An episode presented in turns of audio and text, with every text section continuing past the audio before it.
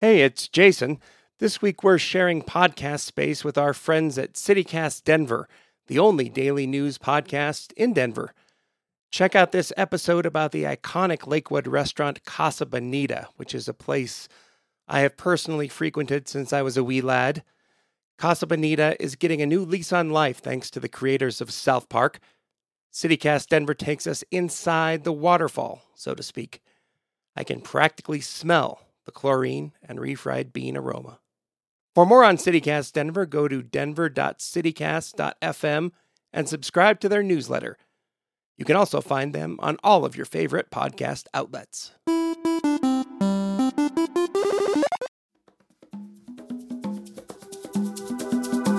Today on CityCast Denver. Welcome to Casa Bonita. My name is Jason. I'm one of the cliff divers here.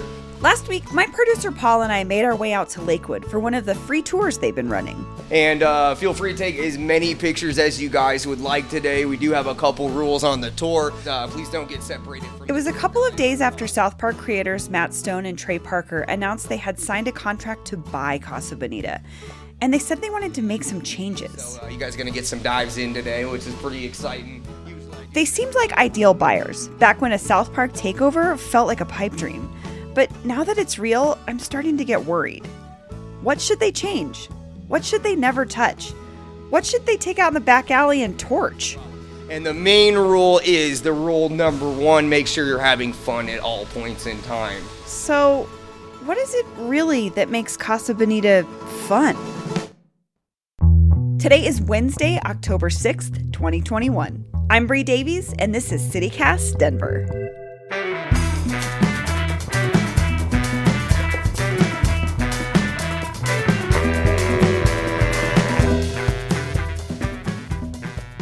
Well, David Thomas, welcome to CityCast Denver. Hey, great to be here. So, when I was introduced to you, uh, I met you as the professor of fun. What exactly does that title mean? It means exactly what you think. Um, I'm a I'm a professor. I, it's it's it's a part time thing for me. I work full time at DU in administration, but at the University of Colorado Denver, I'm a professor of architecture. Um, I teach about one class a year, but my area of research is fun and. Um, you know, I look at a lot of different parts of fun, but um, you know, the architecture of fun is really one of the things that's most interesting to me. So when I say I'm the professor of fun, I just mean I'm that guy that writes, teaches, and thinks about fun. So, do you have like a theoretical framework or a theory of what makes a place fun? Or Yeah, you bet. Now, now I got to tell you that you know, as, as an academic, we love nothing more than creating theoretical frameworks. I mean, that's just fun to do. David says there are three preconditions that must exist for something to be fun. Number one, set outsidedness. And this is easy to understand that, you know, games and play is always set outside from ordinary life. It's, it's kind of like we say we don't like people playing at work. Number two, ludic forms. A, ludic form is just, it's the structures that we recognize socially or culturally that invite play. So, um, you know, it could be the rules of a game, it could be the board game, the board, the pieces, the dice, um, it could be the playing field. And number three, ambiguity. It's the idea that when you're at play, meaning is also at play. And so you kind of have to build and negotiate your own meaning. And, and it just kind of says, what does a slide mean? It means whatever you, you want. I mean, a slide's ambiguous. It doesn't tell you what to do with it. You can go up the stairs, you can go down the stairs, you can go up the, the slide, down the slide. And anything, I, I've been working on this for a long time, anything you can think of that people would call fun, I can fit into that framework. And I think that the, the, the big thing, and this is the last big academic thing I'll drop on you, is that um, we have been rehearsed in our culture to think of aesthetics as beauty, and beauty is this thing that's received from up above. And you know, if you're educated, you can understand the beauty of it. And and even art galleries tend to be built on the spine of these beautiful objects that you're supposed to absorb. Play is a sister aesthetic, but it's the other side. Fun is a sister aesthetic to beauty, and it says, hey. What is this crazy anything. Come inside, help make meaning out of it. This isn't regular life. This isn't black and white. This is, you know, this is the world where you can come up with stuff. And so, hey, why is Willy Wonka one of the patron saints of play? Because he's the world of pure imagination, right? You make meaning. It's not, it's not given to you. It's not beauty. It's, it's fantasy. So, um, there you go. You just got an entire college course in about five minutes. So I know it's windy, but there's a lot there. And the, so the reason I'm setting this all up with having you explain this this philosophy and framework around fun is we're going to talk about Casa Bonita. Yes. So the South Park guys are buying Casa Bonita. We've learned recently, and I, for one, I know other people may have this worry that they may change some things within it. Um, and I wonder if that will impact the design of what it makes it fun. And so you and I went on this tour last week, and I learned a lot from the tour as well as from you that how Casa Bonita is designed to be designed to be fun. So it's not like I was thinking about other things that people would think it was similar to like Chuck E. Cheese. Yeah, yeah. But that's just a building with fun stuff in it. Let's talk about the design of Casa Bonita what makes it fun? Yeah, boy, that's such an interesting, exciting, and wonderful question. But let me let me take it back to you real quick because I think this is an easy way to think about it. When you think about Casa Bonita, what's the first thing that comes to mind? Oh, the waterfall, probably. The, the waterfall, right, right. So so let's start with the waterfall, right? Now, I always joke with my architecture students if you want to make a building fun, just put water in it because the history of architecture, in a certain sense, is a system that keeps water on the outside, right? I mean, that's what buildings really, mm. they, they, serve several purposes, yes. but keeping water out is big. And any architect or engineer or, or developer is going to tell you water is the bane of architecture's existence. So just the fact that there's water in the building already is step one towards, hey, this is weird. Um, as I said, that is our lovely 30 foot waterfall. We are the only Mexican restaurant in the world that happens to have an indoor cliff diving show. As you can see, the falls over on the right, that one is made for the look. A nice sheen wave. And the one on the left actually has a special utility. It's about twice the flow. Um, and that uh, waterfall on the left is actually made to break the surface tension of the water, believe it or not. Just in case you belly flop or if you're coming way from the top. Now, okay, we've all been to the Hilton. We've all seen fountains and waterfalls inside. But when you think about the Casa Bonita waterfall, it's almost as if in that make believe world, they built the building around the waterfall. I mean, there's just no way around it. It doesn't feel like a fountain. It feels like somehow there was this waterfall in Lakewood and then they built this building around it. So from a, from a just almost like a psychological perspective, I think the waterfall is super important to the Casa Bonita fun because everything else spins around the idea that this is impossible, this shouldn't be here, this isn't right. Why is there a waterfall in a building? Why is it? And so, so remember that ambiguity thing I was talking about? Casa Bonita triggers your meaning making constantly because it keeps playing literally playing with your expectations of what architecture, space, or a restaurant should be. Landing and stuff like that. And that is a great question. Most common question we get. The pool is 14 feet deep, believe it or not. It's specifically designed so you can actually do the Acapulco style swan dive. Um, well oh, one thing we were talking about on the tour is the ramps. There are like seven different levels of seating in there, and you get from one to the other with ramps instead of stairs.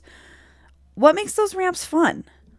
Most buildings, first of all, we would say are rectilinear, right? I mean, they're right angles. Everything's pretty square. I mean, there's exceptions to that, especially as you get into kind of artsy architecture. But for the most part, our experience of buildings are everything's pretty square. And if you want to go from one level to the other, you take an elevator, an escalator, or stairs. So Casa Bonita's ramps, first of all, replace stairs. I mean, I think there's only a couple of legitimate staircases in Casa Bonita. Um, but let's also think about those ramps. I don't think there's a straight line in Casa Bonita. I mean, you know, I'm probably exaggerating, but those ramps wander and meander. And boy, doesn't that just evoke this sense of discovery and exploration? And I would say again, this is a playful concept, exploration and discovery. It's like if you could see everything in Casa Bonita like it was just all laid out like a, like a flea market, that would be a lot less fun than the way it's structured, where it's layered and, and there's these ramps that curve and you can't ever see anything really directly from one place. So it invites your mind and your body to follow the trails, to see where they go. You're like, you almost start telling your own story about where you are, what you're doing. Alrighty, folks, welcome on into our lovely Pink Plaza. Um, it's uh, otherwise known as the Governor's Ballroom. That's the official name of it. Not only is it the prettiest room in Casa Bonita, it is also the most acoustic room in Casa Bonita as well. Um, what I like to do just to test out the special acoustics of this room is I count uno, dos, tres, and on tres, everybody gives me their very best. Yeah! You think you guys can do it? Yeah. All right, I believe in you. You guys ready? Yeah. Uno, dos, tres. Well, congratulations. You guys are officially famous. You are allowed to buy the sheriff badges from the gift shop now. And Now it's just a blast. I mean, you kind of almost wish that you could just run around in there with your friends and play like Nerf darts or, or hide and go seek or, you know, it's like, I mean, I know that people think about this because the space itself is filled with these ludic forms and it's set outside from ordinary life and it's ambiguous. And so it invites you to think about how much fun it would be to play in there. So the ramps are great. Yeah, and I think that it doesn't get the respect it deserves in that sense, and that it's this really intricately designed space for you to have an experience that you almost don't even know that you're having. Yeah. I don't know. It's hard. It's it's some you're touching on something that I find hard to explain to folks who've maybe never been there or are not allowing themselves to have fun. Yeah, I think you know you, you've really nailed it, which is it's so well done that people can miss it, Yes. but they don't miss it. And like, let's so we got to talk about the food, right? Yes, that's kind of what I was getting to. Was like that's the thing that people complain about, but there's this other thing that's going on. Yeah. So you know, when, when I talk to people, I always say like, you know, name another restaurant that's been around for almost fifty years. That the first thing you say about it is the food's terrible. so what is the food operating? The, the the food is this challenge because because Casa Bonita is remarkable, it has transcended its own cuisine. Yes. But because people think of the food as terrible, it triggers irony, right? This is that hipster irony that we're so familiar with, which is just like it's cool to like Casa Bonita in spite of the food. But I think that that's actually completely backwards in the worst way of a kind of hipster philosophy, which is instead of saying it's cool to like Casa Bonita because the food's bad, it's to say Casa Bonita is remarkable in spite of the food. And in fact, to the degree that it doesn't matter if Parker and Stone buy Casa Bonita and improve the food, it won't make Casa Bonita better. Casa doesn't need better food. I'm not saying it would be bad with better food. I'm not saying it wouldn't be more fun with a, a better bar, but I'm saying it wouldn't change what you're talking about, which is that what I think of as this impossibility machine that brings you into an impossible place, asks you to tell your own stories, and supports it at every turn so that when you leave, the last thing you think about is the food. In fact, I think most people are like, that was actually more fun than I thought it would be. Usually red flags are a bad thing, right, folks? But at Casa Bonita, they're a good thing. If you want more sopapillas, more drinks, more food, and stuff like that, we got our lovely red flags on the table. You raise one of those, and the server will be over to you quickly. Something else that I want to talk about because we're talking about the food is this line at the beginning. Like you wait in a line to get into Casa Bonita, which I always thought of as like this cafeteria experience, sort of. But when we were there on this tour, um, I think you made the point that it's like a it's like a ride queue. Can you talk about what the what role does this line play in like creating the f- the fun? Well, I mean, I think the line for Casa Bonita really starts in the parking lot, right? Because there's this giant pink building, which is just so out of place. You know, it's you know when I talk about you know this this ludic form as an invitation to play, what could be more of an invitation to play than hey, I'm this giant building stuck in a mall, and you go through these big heavy doors, and you can kind of get a sense there's something in front of you, but you take a hard left and and the space starts to compress. You're given lots of kind of like, hey, you're in old Mexico kind of, and then you know I, I don't know if it's by design or by accident, but a lot of times you're just waiting in line, right? And so as much as people hate lines, lines serve a purpose of creating anticipation. And if you've ever been to an amusement park like Disneyland and for some weird reason the lines are short, it's fun for a little bit, but it loses something. It's like, it's almost like when it's too easy to get the hit, it loses something. It's kind of like the gambling thing. It's like, you know, winning is fun, but, but losing makes winning more fun. The line itself is modeled to be sort of photorealistic of Guadalajara, Mexico. Um, as you can tell, this line you guys usually have to be waiting quite a bit of time on, especially on the weekends. If you ever want to come in and kind of get the restaurant a little bit more to yourself, so you come in in the wintertime during the day, and uh, it's usually a little bit less crowded, goes a little bit quicker and stuff like that. So I think that the Casa Bonita line works exactly like a Disneyland ride, which is it helps bring you into the place. It brings all your expectations in this really tight kind of frame where you're kind of like, by the time you get your food, you may almost be wondering, why are we even here? And then you follow this curved tunnel up the ramp and then it opens up and it is like the curtain comes back and all of a sudden you're excited. You're like, wow. Welcome into Casa Bonita, folks. The very best uh, palm trees in all of Colfax, and the only 30 foot waterfall in all of Colfax as well. Pretty good. Spot. Oh yeah, for sure. And then learning on a tour that it was an old Joslin's, which was an old department store. I'm like, um, uh, how how like this is almost like a portal, like you were saying, like. It feels like they built around a waterfall, and it's almost like this. Yeah, you're in a you're in another world.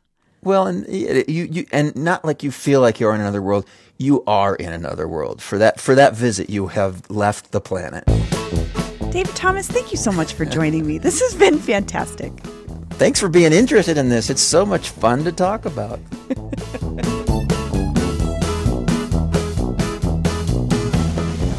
also open up the floor right now if you guys got any questions. Well, so what have you heard about the possible purchase by Matt uh, Stone? I'm not allowed to discuss that at this current moment. I would say check the kinds of questions. Yep, no, and that's a good question. Of course, I'm just not currently allowed to speak about that. That was Westword editor Patty Calhoun asking about the sale. She was on the tour too, and she's got her take on the why Casa Bonita is fun question in Westword this week. So go grab a copy. And here's what else is happening in Denver today. The battle to get Coloradans vaccinated continues. The Colorado Sun reports that in late August, Governor Polis enacted an emergency rule that would require all healthcare workers to get the COVID vaccine by September 30th or face termination. That deadline passed last week, and state officials are now recommending the mandate be weakened to accommodate more vaccine exemption requests from some workers. This comes as healthcare is already seeing staffing shortages, particularly in rural areas of Colorado where vaccine hesitancy is higher and cases are rising. That's all for today here on CityCast Denver. If you enjoyed the show, why not take a minute to tell a friend about us, rate the show wherever you get your podcasts, and subscribe to our morning newsletter. We'll be back tomorrow morning with more news from around the city. Bye!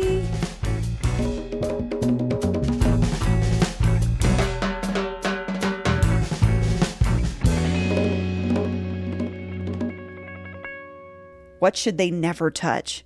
I said that's so creepy. I'm sorry. what should they never touch? Gross. Okay.